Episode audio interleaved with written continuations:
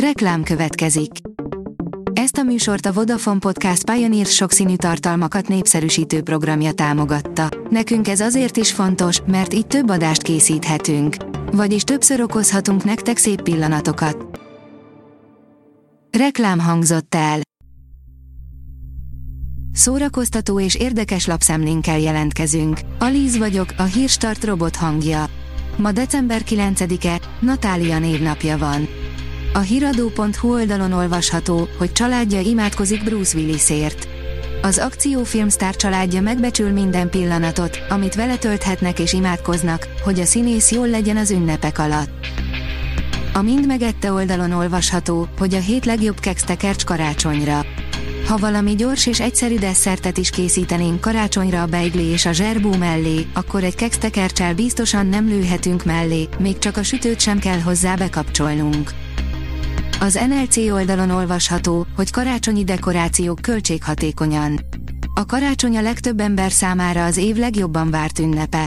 Hogyan legyünk költséghatékonyak? Hogyan hozzuk ki a legtöbbet az ünnepből? Mit tudunk felhasználni a régi díszekből, ünnepi tartozékokból, és miből kell mindenképp új?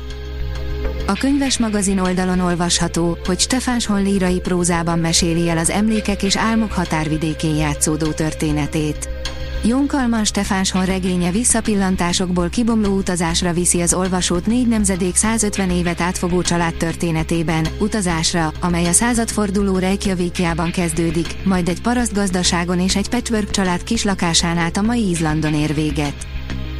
A 24.hu oldalon olvasható, hogy a magyar hatodik érzék kicsit bénább, de a miénk. Halott lány és eleven fiú zúg egymásba madarász Isti romantikus horror meséjében, az átjáróház voltak éppen élő szereplős rajzfilm. A tudás.hu írja, három nyelven csendül fel a csendes éj hátrányos helyzetű gyerekek közreműködésével. Nehéz anyagi körülmények között élő gyerekek adják elő Lovári, angol és magyar nyelven a Csendes Éj című klasszikus karácsonyi dalt Lakatos Mónika, Nótár Méri, Takács Nikolász, valamint a Szent Efrém férfikar közreműködésével a közös hangprogram keretében megjelent felvételen.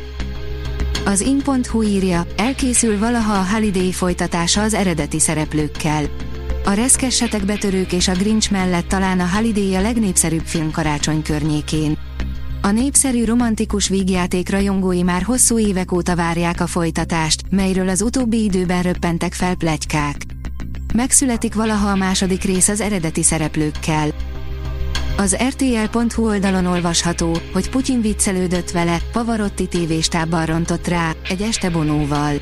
Immár magyarul is elérhető Bónó vaskosan életrajzi könyve, amelynek londoni bemutatóján a YouTube énekese az asztalra felpattanva még azt is eljátszotta, hogyan fűrészelte szét a melkasát az orvosa, amikor ő élet és halál között kapkodott a levegőért. Állami pénzből épül a Fóti filmgyártóbázis, írja a Librarius.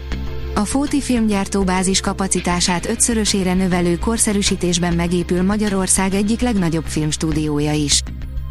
Karácsonyra készülődve, írja az Éva magazin.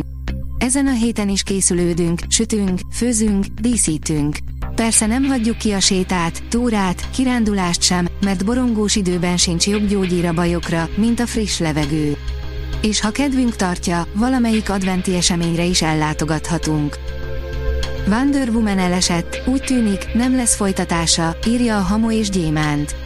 Ha megszeretted az újonnan alakult DC Studios szuperhős palettáját, itt az idő, hogy ezt újra gondold. A Hírstart film, zene és szórakozás híreiből szemléztünk. Ha még több hírt szeretne hallani, kérjük, látogassa meg a podcast.hírstart.hu oldalunkat, vagy keressen minket a Spotify csatornánkon, ahol kérjük, értékelje csatornánkat 5 csillagra.